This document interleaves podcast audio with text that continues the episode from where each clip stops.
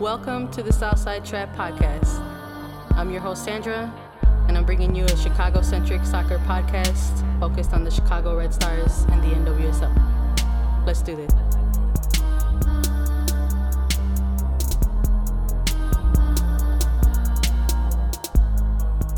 All right, hello, and welcome to another episode of the Southside Trap Podcast. We're here to recap our very first game that the Chicago Red Stars had just yesterday on Sunday, the 25th. Um, and I have a very special guest to help me recap this game. My dear friend and colleague, Chelsea Bush, from the infamous Twitter at Chelsea Writes. Chelsea, say hi to the people. Oh, hello, hello. How you doing? How you feeling? Good. You know, we've we've got a week of soccer under our belts, and and it's exciting to kind of get back into it and and see what the new teams are looking like, and and just just you know live the NWSL life. It's it's been a long off season. I think we're all ready for some of that to go by the wayside and just get back to actual soccer. Yeah, I uh, I feel you on that 100%. Um, on getting back to soccer, this game in particular um, featured your beloved Houston Dash and my beloved Chicago Red Stars. And uh, of course, to start the game, there was actually a, a, lot of talk about a missing player, and there was an update that came out about that today about Christen Press. And I'm not gonna front. Um, I wouldn't have minded some Christen Press in this game for the either team, whether it was the Red Stars or, or the Houston Dash. But uh, there was an update on Christen Press today about what's going to be happening with her playing career, at least for the first part of the NWSL, season. And the Houston Dash also released a statement. Can you share that really quickly? Yes, yes, I actually um, reached out to the Dash and got that. So the official statement is while we are disappointed with her decision and would have enjoyed having her talents here. We were comfortable with the outcome. We will retain Christen's player rights in the event that she decides to return to the NWSL in the future. So it's not really anything that was unknown. You know, obviously they wanted her player. They wouldn't have traded for her. They, you know, did their best to try to get her to sign, not literally sign, but stay with them. And as we all know, player rights don't expire in the NWSL. So should she decide to return, um, that will be, you know, we'll kind of unfortunately go through the saga again of whether she plays or, or they try to trade her uh, down the road. Um, yeah. I think for the time being, her contract is is for three months, so that would put her in the summer transfer window. Yeah, I mean, there's a strong possibility we might see Christen Press play for more than one European club, right? I think that's ultimately sort of what that means. I mean, that's kind of the impression yeah, that, that, I got. That, yeah, that puts her to to where she could at that point because all the other uh, windows to play in Europe had pretty much closed besides Sweden, I think Norway.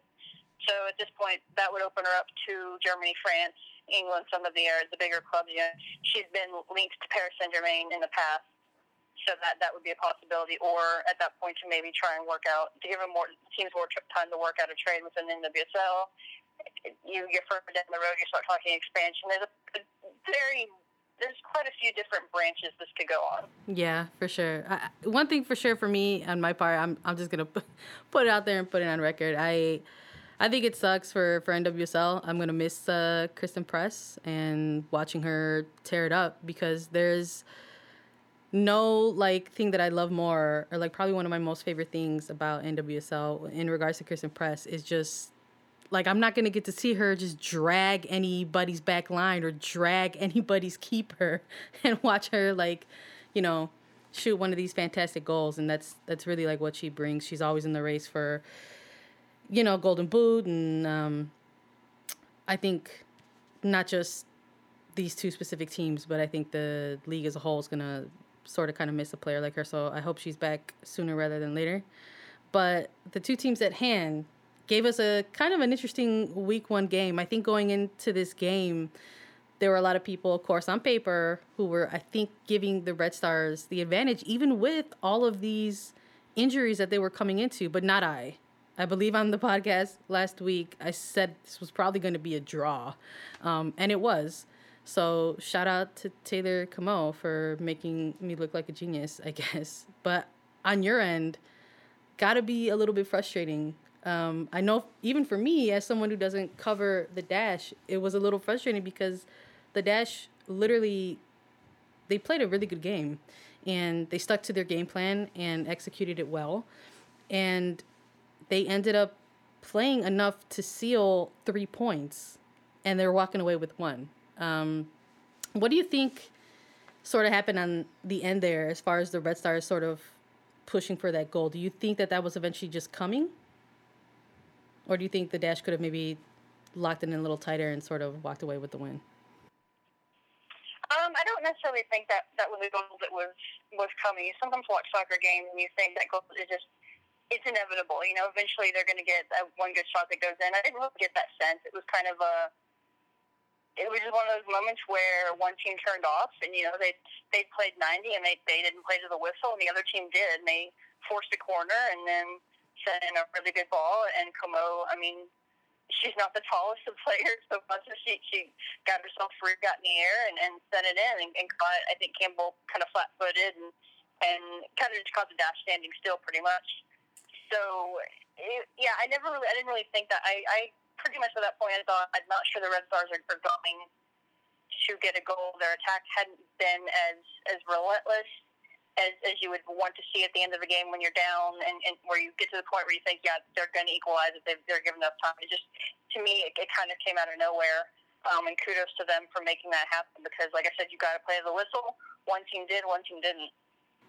Yeah, for sure. As, as far as the the Red Stars and their starting lineup, I, I know there was a lot of talk as in the preseason and leading up to this game that with this sort of retooled team, um, with the additions on the coaching staff and everything, that we were gonna sort of see um, a different style of play from the Red Stars. Uh, they were gonna at least try to implement that. We saw a lot of the four three three being utilized um, within the preseason, and then the injuries started to pick up, and then I was kind of curious to how this starting lineup was going to look for for this week one, but they ended up rolling out with Alyssa Naeher and and net, and then you had Gilliland and Sam Johnson and Katie Naughton. Taylor Comeau got the start as an outside back.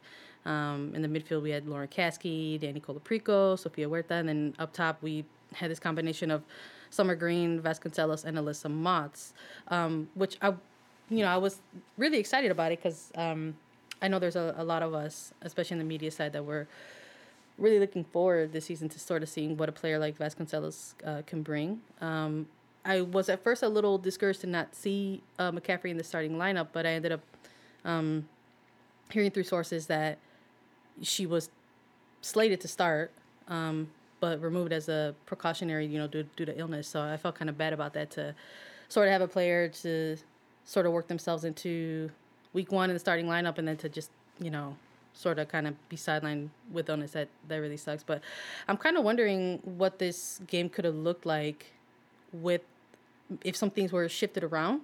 Maybe if there was like a more of a combination of like like Vasconcelos, like McCaffrey, Huerta up top, you know, versus sort of kind of what we saw. What do you think? Um, I think a couple things here. Um, it's obviously that that's not what the Red Stars are going to look like for the rest of the season. You know, as you said, they're missing a lot of people. Um, before the season started, I tweeted out you know, my top 11 players I was looking forward to watching this season. They were I found most interesting, and I had both Vasconcelos and then Colaprico on my list. Um, I think everybody was disappointed when we found out. You know, happy for her, but disappointed personally when we found out that Vasconcelos was going to miss last year because she was some someone that was going to hopefully bring some very much needed wits to the Red Stars. Yeah.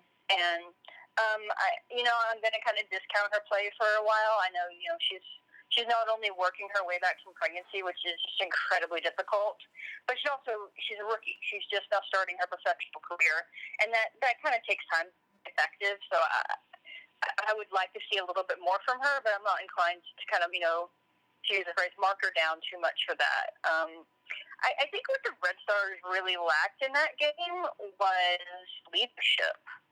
I, I was a little bit disappointed that you had some of your veterans on the field, because you had so many new players, or some you know non regular starters. But then you had you had Colaprico, you had Huerta, you had Gilliland out there who they're not rookies anymore. They've played internationally, they've played overseas, they've played in the USL for several seasons. And, and I felt like they never really stepped up and, and took that game in hand and, and made something happen the way that it, it was becoming clear that they needed to do. They they allowed Houston to set the tone. And when you allow another team to to run their game, you've ceded control. And so uh, to, to see that game come out and to see players like Gilliland and Huerta, you know, who have been in with the U.S. women's national team, have played overseas, have been with this team a long time, and, and then be really invisible, I probably thought was the most disappointing um, aspect of it. I'm not sure that would have changed had they maybe be, been in a different, you know, different formation or something. Regardless of that, I felt like we should have expected a little bit more out of them. Yeah, I feel you. I mean, there were there were some. Uh, man, there were some rough moments uh, in this game. I think at one point I said this definitely feels like a week one game where, you know, it felt like almost very preseasony. I guess on the part of the the Red Stars, and I, you know, just to echo what you've said. I mean, it's not.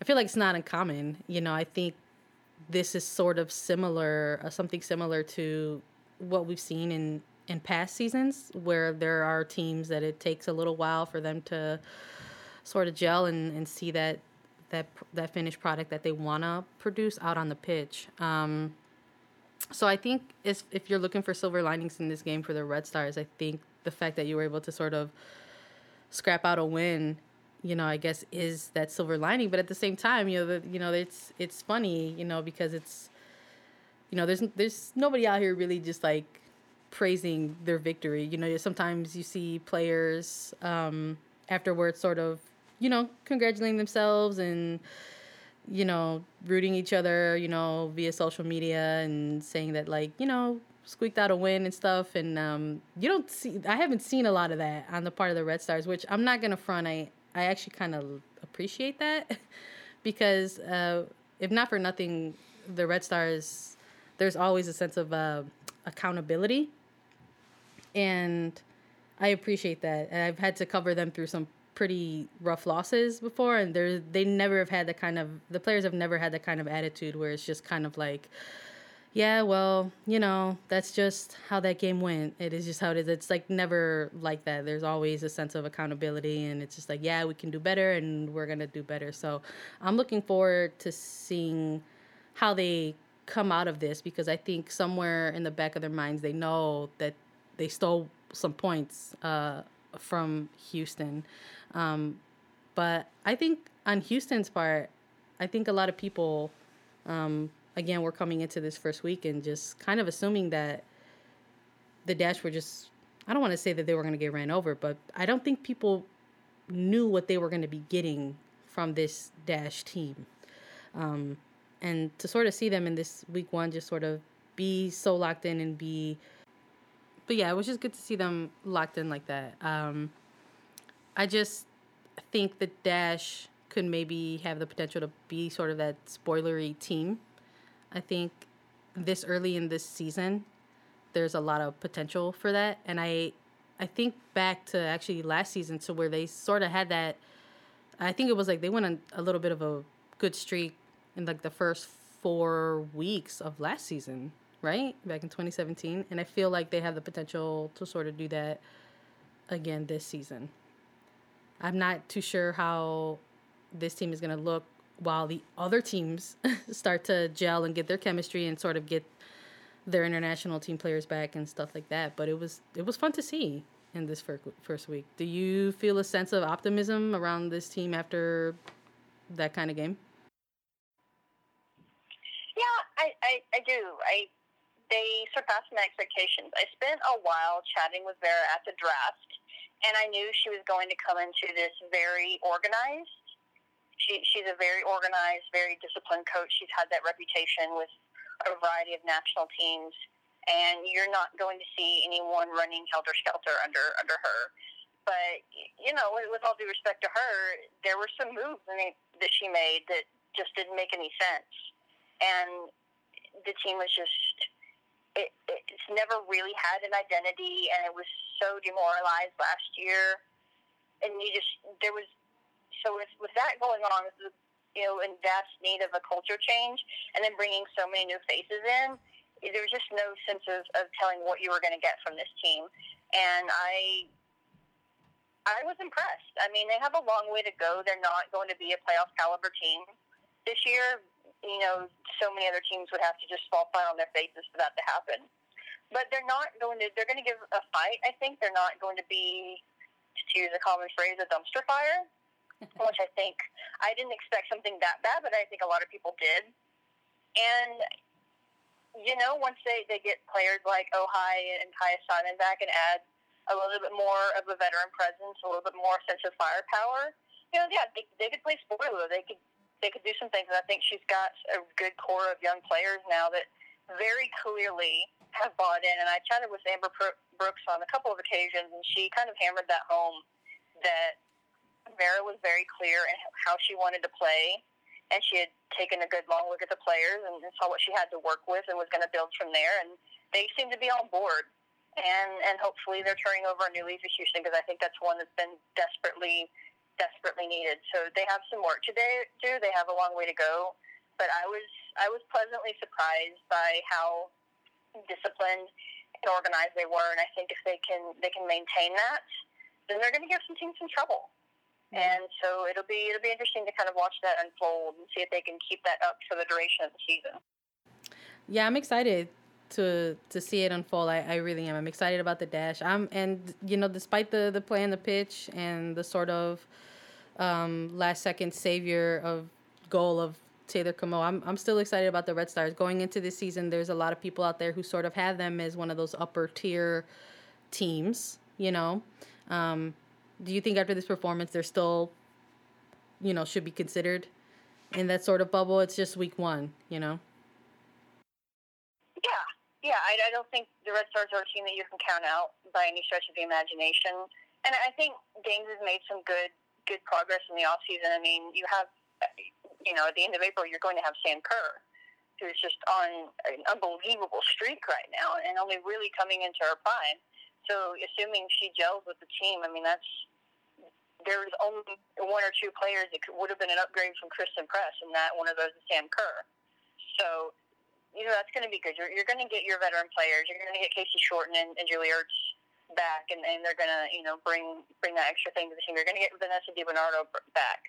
Um, you're hopefully going to have have uh, Nagasato for a big chunk of time. You know. Um, there's a lot to be excited about. I, I think that Dames recognized that things just weren't working and it was getting a little stale. You know, he loves him some diamond formation, right? Yep. And so to move away from that is, is I think, is, is kind of been understated. I don't think people realize how big of a deal that could be. That the four three three formation lends itself much more to playing on the flanks and a much more fast paced, you know, game. And it'll be interesting because the, the Red Stars, you know, have had such a strong, poor midfield for a long time, and we're very much, you know, we're, we're going to build out the back. You've got, you know, the best distribution in the league in there, and and build up and then own that midfield, and then you know snap and make something happen. And it's going to be a little bit different. So I think I think Red Stars fans should be excited because I think it's a change that was needed. I think if he had just kind of said, you know what, we're going to give it one more year. We know what we're good at. I, I don't think it would have worked. So I think this is a very necessary change. And I don't think that, you know, maybe one game where you came in as the favorite and didn't quite get the result you thought you might should is nothing to worry about. It's it's week one. That's that's nothing to worry about. And you know, as a reminder, for the last two years, they'd lost to Houston the season opener and then went on to make the playoffs anyway. So right, it, it would not, yeah, would baby, not count baby out steps. a, a last second draw. That that there's a lot of positives to take from that. There's there's some room to work. Like I said, I was a little disappointed in, in some of them, but there's a lot of positives. Yeah, little baby steps, right? They're gonna they're gonna do that. The in the like bigger picture of it, yeah. You, when you're comparing the last two season openers, you're like, yeah, that's pretty awesome, stealing some points on the road.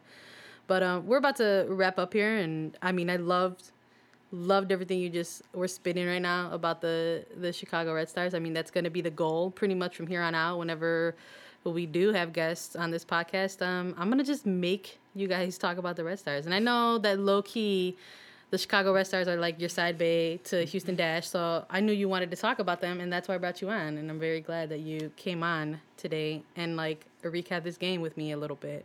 I am gonna end with some questions. They can be like sort of rapid fire, and I want you to just at least try to like answer them as quickly as you can. And of course, they're Red Stars related. But I think after recapping this game, the one question that I'm really, really interested to hear what you answer is that considering the game that just took place between these two teams, what current Red Stars player would you like to see on the dash? And I'm gonna make it like more specific, like out of the the players who saw time on the pitch yesterday. Players who saw time on the pitch, one person I'd want the most would probably be uh, Danielle Colaprico. Why? I think she's she's understated. I like I said, I would have expected a little bit more out of her, but she she's a force to be reckoned with, a, a tiny little force to be reckoned with, and she's steady. I don't think you ever see her panic, and and she just kind of brings a very calming presence to a midfield. Word, word. Who's your uh, who's your favorite Red Star to watch play? Like who are you looking at on Naeher. the pitch? Naeher. Yeah, out of the players that are on the pitch on Sunday, Naeher. Word, respect that. Uh, do you have like a favorite Chicago Red Stars player of all time? I mean, we are going into the sixth season. Do you have one that you just like rank way up there? Boxy. Who doesn't love her some Boxy? Yeah, that's a good one. I'm gonna get. I'm gonna hit you one last one. What's what's just like your favorite general thing about the Chicago Red Stars? They know who they are.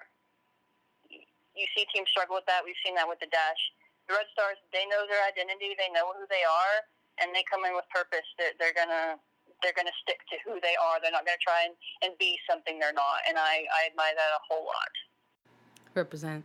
Well, Chelsea, I'm gonna let you plug yourself real quick and let people know where they can find you and your work on the internets. Go ahead. All right, you can always find me on Twitter at Chelsea Rice. That's Chelsea with a Y, and I you can find my work at Equalizer Soccer. It's it's great. You should check it out. I love the Equalizer, and and we're doing good things. Maybe not as good as Hot Time in Old Town, but we're doing some good things. you are doing yeah, some things. You, I'm excited for the things that you guys Yeah. are doing. Can you plug what you guys are doing really quickly? Yeah, so we've actually started a podcast of our own. Um, it is going to be a variety of guests. I think every week you're probably going to have Richard Farley and Dan Lauletta, and then I myself will be on there at some point in time, and and variety of, of other guests every week. And so um, we're we're doing a big focus on more game analysis this year. So I'm also pretty excited about that. It's my favorite thing to do. So we have we we're mixing things up a little bit. You know, we got just like Rory Dames down there in Chicago's formation. We're we're making a few changes to the tried and true method. So we'll see how it goes. That's awesome. I'm really excited to see it. I'm really happy for you guys. You guys are one of my favorite stops um, for coverage. Thank you so much for coming on the show. You know, I got mad love for you, Shorty. And for everyone else out there, thanks so much for listening today um, and all your support for the Southside Trap podcast and all the love you've been showing to Music with Jose Inc. Everybody's loving the intro and the outro to this podcast. Um, so you can hit him up on Instagram at Music with Jose Inc. He doesn't mess with Twitter, guys. Sorry. But if you're into Twitter, you can find me at Sanderera underscore. That's H E R R E R A underscore.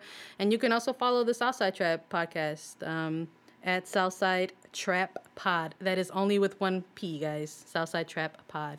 Um, and then you can also find us on iTunes. We're live probably right after this. Chels, thanks again. Everybody, holler at you guys later. See y'all next week when we recap Portland. Bye.